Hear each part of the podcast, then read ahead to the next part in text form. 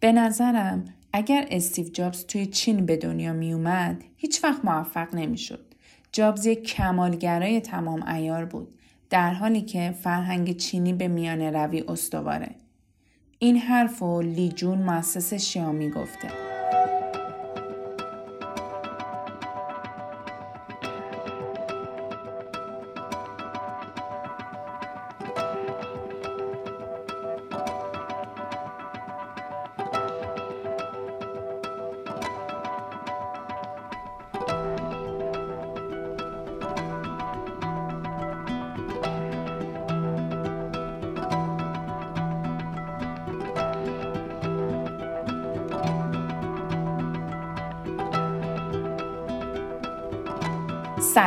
اینجا کلو باکسه.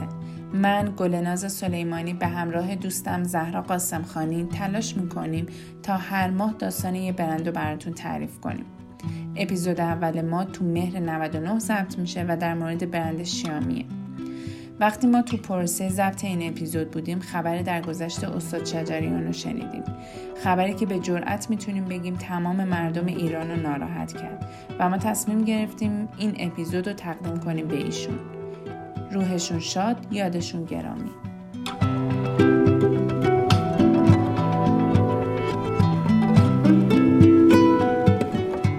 لی جون 16 دسامبر 1969 تو شهر شیانتاوی استان هولی چین به دنیا آمد. همین اول بگم توی این اپیزود از اسم چینی زیاد استفاده شده و ممکنه من یه جاهای تلفظ درست نتونم بگم. حالا برگردیم به داستان. ریتم تحصیل لیجون چیز عجیبی نبود. دیپلمش رو گرفت و وارد دانشگاه ووهان رشته علوم رایانه شد. از چهار سال دانشگاه درسای تئوری شد تو دو سال خون دو سال بقیهش هم مشغول برنامه نویسی شد. تو سال 1991 درسش تمام شد. رفت تو شرکت کینگ سافت به عنوان مهندس مشغول به کار شد. هفت سال بعدش شد رئیس همون شرکت. یکم بعدش هم یعنی هولوهوش سال 2000 مثل آمازون یه سایت فروش کتاب زد. اسمش هم گذاشت جویو حسابی کارش توی چین گرفت. تو سال 2004 یعنی چهار سال بعد از اینکه اون سایت رو زد آمازون از خودش بود که وارد بازار چین بشه واسه همین اومد جویو رو 75 میلیون دلار خرید لی جون کارش رو توی UCWeb ادامه داد تا اینکه تو آوریل 2010 تو سن 41 سالگی با هفت شریک دیگه که یکیشون هم آقای لینبین از مدیرای قبلی گوگل بود شرکت شیامی رو با فلسفه ارزون اما با کیفیت تو شهر پکن تأسیس کرد. شیامی به معنی ارزنه میشه گفت که علت انتخاب این اسم ارزش بالای این دونه با وجود اندازه کوچیکشه. این شرکت تمرکزش رو گذاشت رو گوشی هوشمند ارزون با کیفیت، اپلیکیشن گوشی و تجهیزات الکترونیکی. اون موقع هم سرمایهشون رو از یه شرکت سرمایه گذاری سنگاپوری، دو تا شرکت چینی و یه شرکت امریکایی به اسم کوالکوم تأمین کردن. لی جون کارش رو با ساخت سیستم عامل شروع کرد یه سیستم عامل معرفی کرد که از نظر آسونی شبیه iOS بود از نظر فنی شبیه اندروید بود. به دو تا زبون انگلیسی و چینی هم این کارو کرد که هم کاربرای چینی بتونن ازش استفاده کنن هم غیر چینی. اسم این سیستم عامل میویه که خیلی زودم طرفدارش رو پیدا کرد جوری که در عرض سه سال سی میلیون کاربر پیدا کرد. یه سال بعد از تأسیس شرکت گوشی هوشمند میوان رو معرفی کردند و وارد بازار سخت افزار شدن. یه گوشی که هم مشخصاتش عالی بود هم قیمتش. سال بعدش هم یعنی سال 2012 میتو رو معرفی کردن. همونجوری مثل میوان مشخصاتش خیلی خوب بود قیمتش هم همچنان رقابتی بود. از این گوشی میتو 10 میلیون نسخه فروختن اونم فقط تو 11 ماه. همون موقع ها بود که اولین فروشگاهشون رو توی پکن افتتاح کردن. چند ماه بعد شیامی به عنوان پنجمین گوشی هوشمند پر استفاده توی چین معرفی شد. بعد از سال 2013 تا وسط های 2014 یعنی توی یک سال و نیم تونستن 26 ممیزه یک میلیون گوشی بفروشن. اینجا توی پرانتز بگم ما خیلی نمی‌خوایم عدد و رقم استفاده بکنیم ولی واقعا بعضی وقتا می‌خوایم حق مطلب رو ادا کنیم مجبوریم که بگیم. یعنی وقتی می‌خوایم بگیم فروش خیلی خوبی داشت یعنی اینکه توی 11 ماه تونستن 10 میلیون نسخه بفروشن توی یک سال و نیم بعدش دو نیم برابر اون تونستن گوشی بفروشن. و این واقعا می‌تونه یه مسیر خیلی خوب موفقیت واسه یه برند تازه کار باشه. شیامی کاری که برای فروش بیشترش کرد این بود که رفت وارد بازار هند شد. بازار هند یکی از بهترین بازارها واسه همین گوشی های هوشمنده و خیلی از تولید کننده ها تمرکزشون روی این بازاره. شیامی توی کشور هند توی یه نشست مطبوعاتی کم سر و صدا توی یه سالن کوچیک خودشو معرفی کرد و گوشی میتریش رو رونمایی کرد. بعد با یه سایت هندی به اسم فیلیپ کارت همکاری کرد که هنوزم این سایت داره کار می‌کنه و ما رفتیم دیدیم دیدیم یه سایتی مثل حالت دیجیکالا میمونه که همه چی توش میفروشن. روالش هم اون موقع اینجوری بود که هر کی می‌خواست یه گوشی شیامی بخره بعد توی این سایت ثبت نام می‌کرد و آنلاین سفارشش می‌داد. و به طرز باور نکردنی همون توی چند ثانیه اول تمام موجودی گوشی تموم شد. البته خیلی موجودی نذاشته بودم برای این گوشی ولی خب بازم انتظار این حجم از فروش رو نداشتم. لی جون وقتی دیدش که این روش توی هند جواب میده با چند تا وبسایت های معروف دیگه هم این کار رو انجام داد. این مدل فروش رو قبل از شیامی موتورولا توی چین انجام می‌داد و بعد از شیامی هم تولید کننده های دیگه چینی اومدن هند و از این سبک شیامی استفاده کردن. تو سال 2015 لی جون می فور آی رو معرفی کرد و توی یکی از مراسم معرفیش هم که توی دهلی نو بود به همه اونایی که توی سالن بودن یه دونه میبند و یه دونه از همین گوشی رو هدیه داد. یعنی این آقای لی جون داشت همه کاری می‌کرد که بتونه گوشی شیامی رو وارد زندگی آدما بکنه. تو جوان همون سال یه گوشی به اسم ردمی تو که معنیش هم میشه برنج سرخ و توی برزیل معرفی کرد و این یعنی شیامی از آسیا خارج شد و تونست وارد بازار خارج از چین بشه. توی اون سالا شیامی داشت خوب پیشرفت می‌کرد. معروفم شده بود. گوشی ارزون و با کیفیت و داشت خیلی خوب میفروخت. ولی چیزی که تیم فروشش که اون زمانم 200 نفر بودن تو سرشون بود این بود که یه کاری کنن تا نگاه دنیا بهشون عوض بشه. توی سپتامبر 2017 یه گوشی به اسم می ای آی رو معرفی کردن که به صورت خالص اندروید بود. یعنی اولین گوشی اندرویدیشون بود. تا قبل از اون همون سیستم عامل آقای لیجون رو استفاده می‌کردن. برای این گوشی هم اون سیستم عامل رو در دسترس گذاشتن که طرفداراشون برن استفاده کنن. ولی دیگه می‌خواستن وارد عرصه اندروید بشن. شیامی با همه پیشرفتایی که داشت ولی خب یه شرکت تازه کار بود و یه سری کم تجربه هایی که توی زمینه خدمات پس از فروش و قطعات یدکی داشت باعث افتش شده بود. ولی از همه اینا مهمتر یه مشکلی داشت که اصلا انتظارشون نداشتن. از نظرشون خیلی غیر معمول بود. اونم چی بود؟ اونم جمله مید این چاینا رو محصولاتشون بود. واقعیت اینه که آدما اصلا ذهنیت خوبی نسبت به جنس چینی ندارن. معمولا میگن که جنس چینی بیکیفیته. البته الان این دید یه مقدار عوض شده ولی خب اون زمان اصلا چیز خوبی نبود. دقیقا این مسئله رو ژاپن هم توی دهه 1960 داشت تا اینکه یه محصولاتی مثل سونی و توشیبا و پاناسونیک تولید کرد که اصلا جایگاهش توی دنیا تغییر کرد و الان برچسب ژاپن یه برچسب معتبر تو کل دنیاست. حالا با این مشکل شیامی غیر از این که باید به فکر اجناس نو باشه باید یه فکرم واسه جایگاهش تو ذهن مردم می‌کرد. کارشناسام که دیگه دستشون درد نکنه تا اونجایی که می‌تونستن داشتن تبلیغات منفی واسهشون می‌کردن.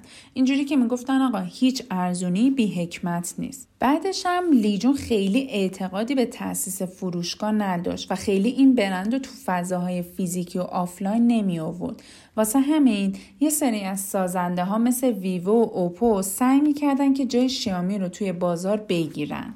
مشکل بزرگ دیگه ای که داشتن patent ها بود. حالا patent چیه؟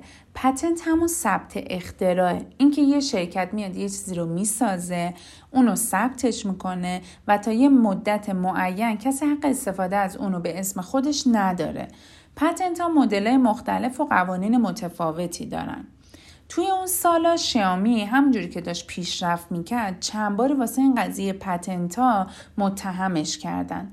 توی دسامبر 2014 اریکسون ادعا کرد که شیامی حق پتنت اونو تو زمینه شبکه وایرلس نقض کرده. این patent ها رو شرکت های دیگه با اجازه اریکسون داشتن استفاده می‌کردن ولی شیامی این کار رو نکرده. ادعاش هم برد دادگاه دهلی نو اونجا هم حق رو به اریکسون دادن نتیجهش این شدش که فروش شیامی توی هند ممنوع شد. یا یه بار دیگه وقتی داشت میفور رو رونمایی می‌کرد کارشناسا یه زمزمه‌هایی کردن که این کپی آیفونه و یا دستگاه Mi Pad ش رو گفتن این هم از لحاظ اندازه صفحه نمایش و resolution ش همه چی شبیه iPad ه. ولی شیامی اصلا زیر بار نرفت و البته این موضوع هم خیلی به دادگاه کشیده نشد. ولی در مورد تشابه اسمش با iPad این موضوع رفت دادگاه رأیم به نفع اپل دادن. ما search کردیم دیدیم که بازم بعد از این قضیه ولی شیامی اسمش رو تغییر نداد. چون گفتش که این Mi Pad ه و اون Mi به خاطر اول اسم شرکت شیامیه و ربطی به اون چیزی که کارشناسا میگن که تشابه اسم iPad و Mi Pad و ایناست اصلا ربطی نداره. این قضیه patent ها توی یه مناطقی مثل حالا برزیل و هند و خاور میانه اینا خیلی جدی نیست. ولی شیامی می‌دونست که اگه بخواد وارد کشورهای اروپایی و امریکایی بشه اونجا به شدت این قضیه رو پیگیری می‌کنن. واسه همین تصمیم گرفت از شرکت مختلف پتنتاشون رو بخره. تا به امروز شیامی بیشتر از 7000 پتنت داره که 6200 تاشو حدودا خریده و 5200 تاشون رو منتشر کرده. هدف شیائومی چی بود؟ اینکه یه فروشگاه پر از محصولات خاص و متنوع داشته باشه که مردم برن به اون فروشگاه سر بزنن. چیزی که مسلمه اینه که فقط یه گوشی نمی‌تونه این شرکت رو به هدفش برسونه. مگه توی سال چند دفعه مردم می‌خوان گوشیشون رو تغییر بدن؟ یا اینکه بخوان گوشی نو بخرن و حالا بین این همه مدل گوشی بخوان بیان گوشی شیامی رو بخرن. پس به فکر این افتاد که یه خانواده از محصولاتش رو درست کنه و اکوسیستمش رو تشکیل بده. اسمش هم گذاشت می اکوسیستم اول از هم, هم رفت روی لوازم جانبی گوشی تمرکز کرد. اولین محصولی که روش سرمایه گذاری کرد پاوربانک شیامی یا همون می بود. شیامی واسه تولید پاوربانکاش دو تا راه داشت. یکی اینکه تولیدش رو بده دست تولید کننده های کلان شهر صنعتی شنژن یکی دیگه هم اینه که خودش تولید کنه. راه اولی که کلا بیخیال شد چون بیشتر این تولید کننده ها کیفیت خوبی نداشتن. دنبال این بودن که یه سود کوتاه مدت به دست بیارن و تموم شه بره. فکر کرد که اگه بخواد این کارو بکنه تمام اعتباری که به خاطر گوشیاش به دست آورده رو از دست میده.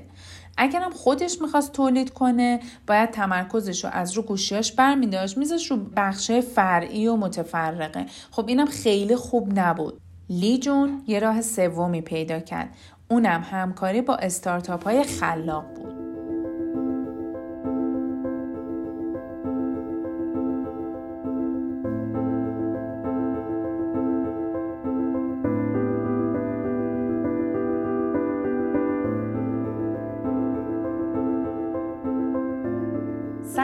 گذاری روی استارتاپ ها کاری بود که لیجون به عنوان راه سوم انجام داد. یکی از این شرکت ها زیمی بود که تولید پاوربانک ها رو به عهده گرفت تونست پاوربانک با قیمت کمتر از 10 دلار رو تو فروشگاه شیامی عرضه کنه و اون زمان بیشتر از 47 میلیون دلار فروش داشت. اگه یادتون باشه اون پاور بانک ها وقتی تو ایران اومد خیلی سر و صدا کرد. طراحیش هم خیلی ساده و مینیمال بود. بعد از اون همکاری شیامی رفت سراغ هوامی که اونم یه شرکت استارتاپ بود و ایده سمارت بند و یا همون می بند و باهاش اجرا کرد. میبندام یکی بعد از دیگری اومدن و خیلی هم کیفیتاشون خوب بود و مشخصاتشون روز به روز بهتر می‌شد و همچنان قیمتش خیلی کم بود. میبند وان وان اس بعدش هم میبند تو اومد. هر کدوم از اینا هم که میومد کیفیتش بهتر می‌شد مشخصاتش بروزتر می‌شد ولی همچنان قیمتش خیلی پایین بود برای این تکنولوژی. میبند تو تو سال 2017 بعد از فیت بیت شد دومین تولید کننده مطرح اسمارت بند. میبنده تو دو تا مشخصه داشت که باعث محبوبیتش شد. یکی قیمتش که 11 دلار بود. فکر کنید 11 دلار برای یه دستبند هوشمند ضد آب. مشخصه دیگهش که اصلا یه قوقایی به پا کرد و دل همه کاربرا مخصوصا اونایی که اپل واچ داشتن و بود این بود که عمر باتریش سی روز بود. همین ویژگیش باعث شد که کلی فروش کنه.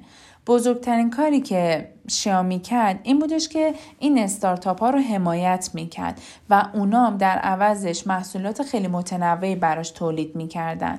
از مونوپات و قلم تشخیص کیفیت آب و ربات حمله اجناس بگیریم تا تلویزیون های هوشمند و دوربین امنیتی. یه سری از چیزایی که این شرکت ها تولید می‌کردن اصلا قبلش هیچ شرکتی تولید نکرده بود.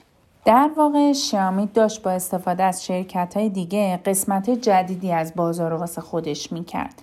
به این کار میگن ساب برندینگ. ساب برندینگ کی اتفاق میفته وقتی که یه شرکت یه برند یا چند تا برند رو به عنوان زیر مجموعه یا برند دومش را اندازی بکنه.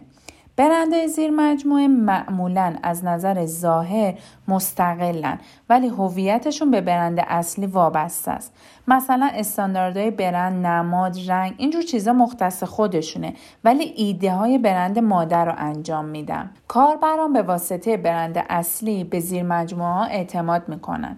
حالا اگر موفق عمل کنن باعث افزایش اطمینان و وفاداری مشتری میشه. براش تبلیغ میشه و توسعه بیشتری پیدا می‌کنه. ولی اگه عملکردشون ضعیف باشه اطمینان کاربران به برند اصلی از بین میره.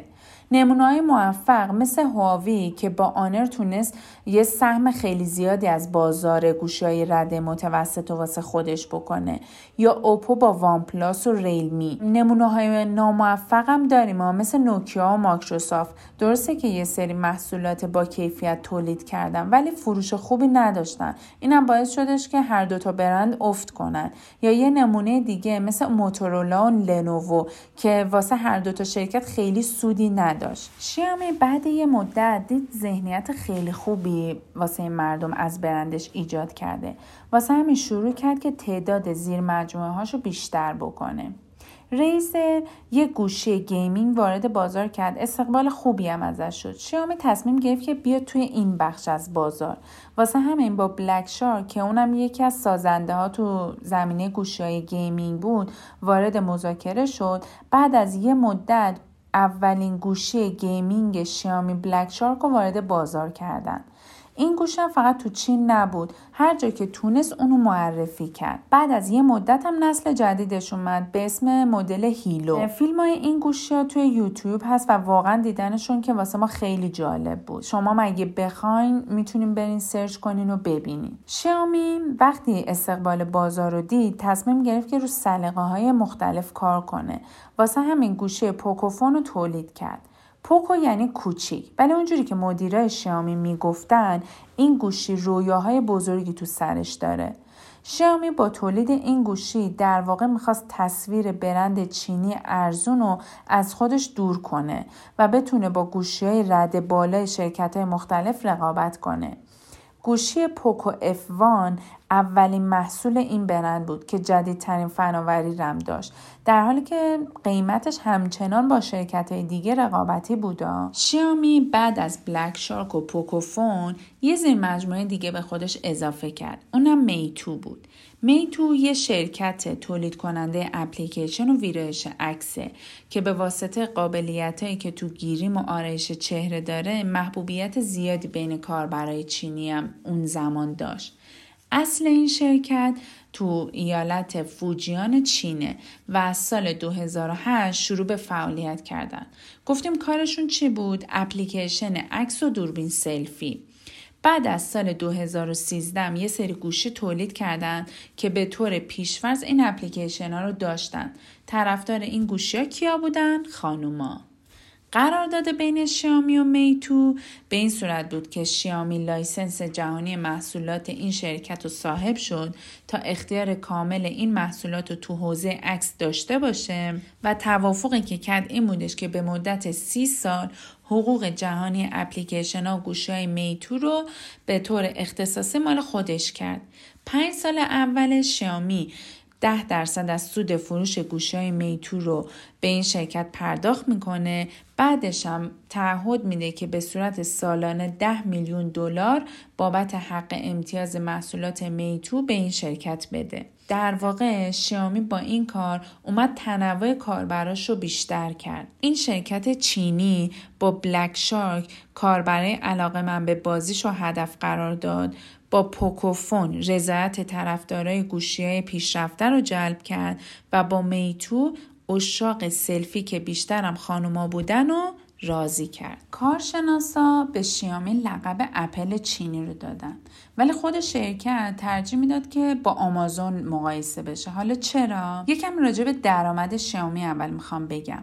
70 درصد درآمد شیامی مال گوشی های هوشمندشه حدود 20 درصدش مال تجهیزات جانبیش مثل power bank و Mi Band و اینجور چیزاست. حدود 10 درصد هم نتیجه فروش خدمات و سرویس های اینترنتی مثل موسیقی آنلاین و اپلیکیشن و تبلیغات و چیزای شبیه اینا. شیامی سود دو سری اول یعنی گوشی و تجهیزات جانبی که 90 درصد از درآمد خودشه رو زیر 5 درصد نگه داشته. اما در مورد خدمات اینترنتی اوضاع فرق می‌کنه. احمقانه به نظر می‌رسه که این شرکت سخت افزاراشو با سود خیلی خیلی پایین یعنی زیر 5 درصد میفروشه. اصلا یک وقتایی غیر قابل باوره ولی میگن که با ضرر میفروشن. خود لیجون میگه بین یک تا دو درصد سود داریم. اما مدیرای این شرکت چشمشون به حاشیه سود 60 درصدی فروش خدمات اینترنتیه. یعنی چی؟ گفتیم که این شرکت های زیر مجموعه شیامی یه سری محصولات تولید کردن. شیامی این محصولات رو اوورد توی یه اپی به اسم میهوم گذاشت که هم فروش بره هم کاربرا بتونن از طریق این app دستگاه هوشمندشون رو کنترل کنن. مثلا یه پلوپز هوشمند تولید کردن اون خانومه یا اون آقایی که حالا این پلوپز رو خریده می‌تونه از طریق این app دستگاهش رو روشن کنه خاموش کنه زمان پختش رو مشخص کنه. به غیر از اینا می‌تونه بارکد کیسه برنجش رو وارد اپلیکیشن کنه. بعد اون تعیین می‌کنه که این مدل برنج چطوری باید پخته بشه. تازه وقتی هم که داره تموم میشه خود پلوپز از طریق سایت می دوباره اون کیسه برنج و اون مدل برنج رو سفارش میده. تقریبا تمام دستگاه ها به غیر از کنترل از طریق این اپ کار دیگه هم انجام میدم مثل همین سفارش که باعث محبوبیت بیشترش هم میشه. شامی در واقع قصدش فروش اون پلوپزه نیست. قصدش استفاده کاربرا از این اپلیکیشن هاست. اینه که واسش سود داره. در مورد گوشی و میبند و دستگاه دیگرش هم همینه. واسه همین میگه من مثل آمازون یه فضای مجازی پول سازم نه یه شرکت فروش سخت افزار. البته می‌دونیم دیگه این سیستم خیلی تو ایران کارایی نداره. چون خب فروشگاهی نیست که به این اپ وصل باشه یا سیستم پرداخت خودکار اینجوری ما نداریم. ولی جاهای دیگه خیلی راحت می‌تونن ازش استفاده کنن. توی زمینه گوشیاش لیجون میگه من استراتژیم با اپل و سامسونگ فرق داره. قیمتهایی که اونا میگن متناسب با کیفیت و خدمات محصولاتشون نیست. فقط دارن پول حیاهوی تبلیغاتشون رو از مشتریاشون می‌گیرن. بیشتر فروش شیامی از طریق فروش خدمات آنلاینه. توی همه این سالا شیامی به نسبت پیشرفتش خیلی فروشگاه افتتاح نکرد. واسه همینم هزینه نیروی فروشش نسبت به شرکت های دیگه خیلی کمتره. در واقع اصلا هدفش فروش سخت افزار نیست. سخت افزار فقط وسیله که باهاش نرم افزارهایی که تولید می‌کنه رو ارائه بده. آقای هرگوبارا معاون لیجون توی یکی از مصاحبهاش میگه ما بیشتر از اینکه یک تولید کننده سخت افزاری باشیم تو عرصه نرم افزار و اینترنت کار می‌کنیم. حالا بریم یکم راجع به طرفدارای شیامی بگیم. شیامی اولین گوشی هوشمند اندرویدیه که طرفداراش از نظر وفاداری در حد طرفدارای اپلن. کلا مشتریای اپل به وفاداری معروفن.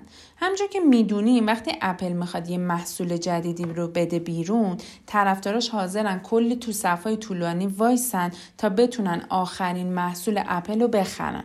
البته سامسونگ هم طرفدارای زیادی داره ولی مثل اپل سر و صدا نمی‌کنن. یکی دیگه از چیزایی که می‌تونیم بگیم تو وفاداری مشتریاش نقش داشته همین شخصیت کاریزماتیک آقای لیجونه. البته خودش رسما اعلام کرده که وضعیت ظاهرش رو شبیه آقای استیو جابز می‌کنه. حالا خوشبختانه بابت این قضیه مجبور نیستش که حق پتنتی رو به شرکتی پرداخت کنه. و تو اغلب مراسمام با جین و بلوز مشکی وارد میشه. طرفدار شامی یه جور دیگن اصلا از یه جنس دیگن. اونا واسه خودشون یه سری کمپین و باشگاه مختلف تشکیل دادن. اسم خودشون هم گذاشتن میفنز شامی خودشو به اسم می معرفی کرد. مخفف موبایل اینترنت یا میشن ایمپاسیبل. حالا بیشتر متوجه سیاست شیامی میشیم. این شرکت سخت افزار می‌سازه تا خدمات اینترنتی خودش مشتری پیدا کنه. توی بخش تبلیغاتش هم شیامی اصلا به تبلیغات سنتی اعتقاد نداره. میاد از خدمات شبکه های اجتماعی و بازخورد مشتریاش استفاده می‌کنه. لیجون میگه زمانی که تو کینگ سافت بودم فرصت اینو داشتم که با شرکت های مثل نوکیا و موتورولام کار کنم. تو اون بره این دوتا شرکت جز قولای زمان خودشون بودن. یه روز به مسئول آرندی هر دوتا شرکت چند تا مشکل رو گوشزد کردم. اونام تو ظاهر حرف منو قبول کردن ولی تو عمل هیچ تغییری ازشون ندیدم. بنابراین تصمیم گرفتم اگر روزی سازنده گوشی همراه شدم شما بتونی هر مشکلی در خصوص محصول وجود داره رو اطلاع بدین. اگه قابل توجیه باشه بلا فاصله روش کار می‌کنیم من در عرض یک هفته آخرین نظرات کاربران رو بررسی می کنم. ضمن اینکه مدیرای تولید شیامی زمان زیادی از وقت خودشون رو صرف مطالعه انجمنه کاربرا تو اینترنت می‌کنن. به این ترتیب وقتی پیشنهادی دریافت میشه بلافاصله به مهندسای شرکت منتقل میشه بعضی از موارد پیشنهاد شده حتی شده در عرض یک هفته روی محصول پیاده سازی شدن فروش شیائومی اصلا ربطی به یه بازاریابی پرهزینه نداره. سامسونگ که یکی از رقیبای خیلی نزدیک شیائومی حدود 8 درصد از درآمدش رو به تبلیغات میده. در حالی که شیائومی فقط 3 دو دهم درصد بابت بازاریابی پرداخت می‌کنه. در واقع شیائومی طرفداراشو نمی‌خره. اونا رو به دست میاره.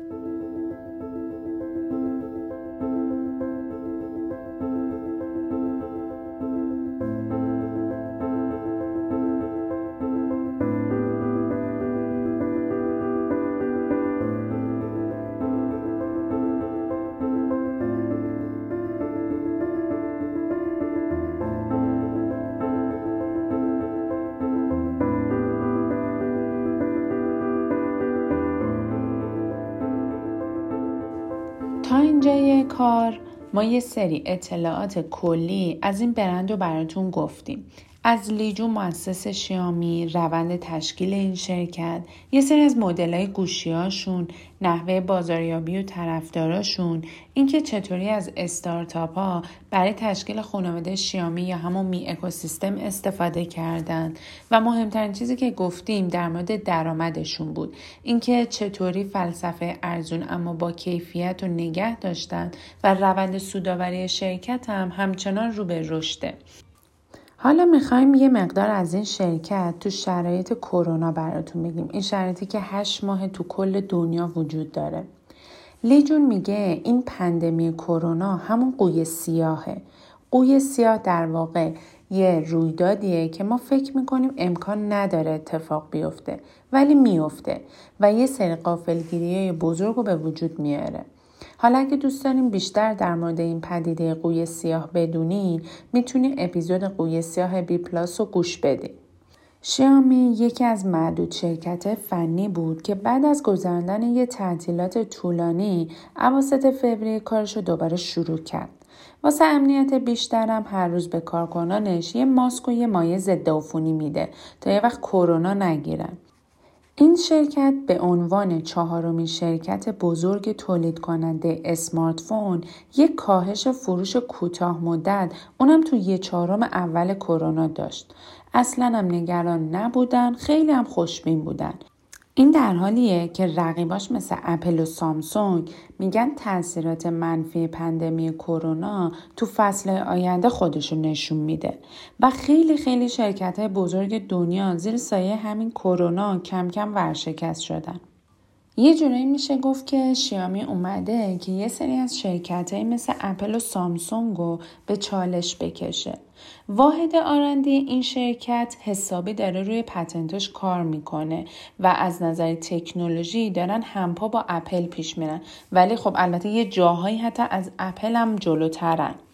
از طرفی جدیداً خیلی رو دوربینای گوشیاشون کار کردن مثلا اگه تو سایت DxOMark برید می‌بینید که شیامی توی ده مدل اول دو تا از گوشیاش هست. البته این مقایسه که دارم میگم در مورد دوربین گوشی هست.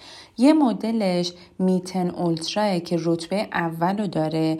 اون یکی مدلش Mi 10 Pro که اون رتبه 6 رو داره. بعدش یکی از مدلای هواوی بعد از اون این مدل جدید سامسونگ گلکسی S20 Ultra که این یعنی رتبه 8 داره. و جالبتر اینکه آخرین مدل گوشی اپل 11 Pro Max اصلا توی ده تا اول نیست رتبه 16 خیلی واقعا واقعا واسه ما جالب بود. اینا همه نشون میده که شیامی راهی که داره میره دقیقا همون چیزیه که تیم این شرکت تو سرشونه. اینکه نگاه دنیا رو نسبت به خودشون تغییر بدن. شیامی به مناسبت دهمین سالگرد تأسیسش سه تا اصل guideline رو اومد تعریف کرد. اولش این بود که نوآوری رو حذف نکنین. شیامی تو واحد R&D ش هم از این اصل داره استفاده می‌کنه و هزینه خیلی زیادی رو برای این بخشش داره پرداخت می‌کنه تا بتونن به دنیا patent بفروشن و سامسونگ رو تو این زمینه یعنی فروش patent تونسته بگیره. دومین اصلشون نسبت قیمت به performance بالاه که همیشه تو بهترین حالت نگه داشتن. یعنی گوشی با performance بالا رو با قیمت مناسب عرضه می‌کنن. سومین اصلشون always make the coolest gadget. شیامی علاوه بر smart phone اش از گجتاش هم خیلی داره سود می‌بره و جدیدن هم یه لامپای هوشمندی رو تولید کرده که با الکسا آمازون و Google Assistant هم سازگاره. این دوتایی که گفتم یه چیزی مثل سیری اپل میمونه که احتمالا باش آشنا هستین. همین کاربری بالاش هم روی سودش تاثیر گذاشته. توی همین دورانم ارزش سهام شیامی به شکل عجیبی مقاوم مونده. 20 نفر متخصص اومدن روی سهام شیامی بررسی کردن. گفتن که با وجود بحران کووید 19 نسبت به سال گذشته 3.2 دهم درصد رشد داشته. در واقع پارسال 6 ممیزه یک دهم بیلیون بوده و امسال 7 ممیزه 8 دهم بیلیون شده. شرکت بیانیه داده که رقم تاثیرات کووید 19 روی اقتصاد خورد بیزینس شرکت شیامی گسترش پیدا کرده و روز به روزم داره قوی تر میشه. در واقع سهام شرکت شیامی از سال 2018 تا الان 82 ممیز دو دهم درصد سود داشته. کرونا نتونسته تأثیری روش بذاره. همه اینا یعنی شیامی تونسته به یه موفقیت نسبی تو بحران پندمی کووید 19 برسه. وقتی از یکی بنیانگذار شیامی در مورد راز موفقیتشون پرسیدن گفتش که پاسخ من مشارکت مشتریه. در واقع شیامی محصول نمیفروشه. اون چیزی که میفروشه میل به بودن تو بخشی از محصوله. تحلیلگران صنعت تامسون هم میگن محصول شیامی یه ابزار الکترونیکی نیست بلکه نوعی سبک زندگیه.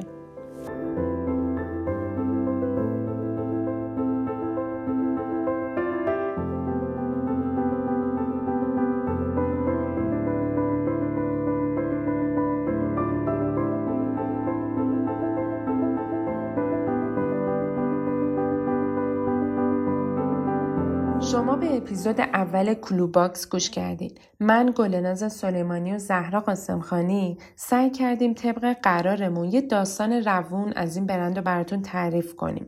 عکس و فیلم و مطالب تکمیلی که فکر کردیم برای شما می‌تونه جالب باشه رو توی پیج اینستاگراممون می‌ذاریم.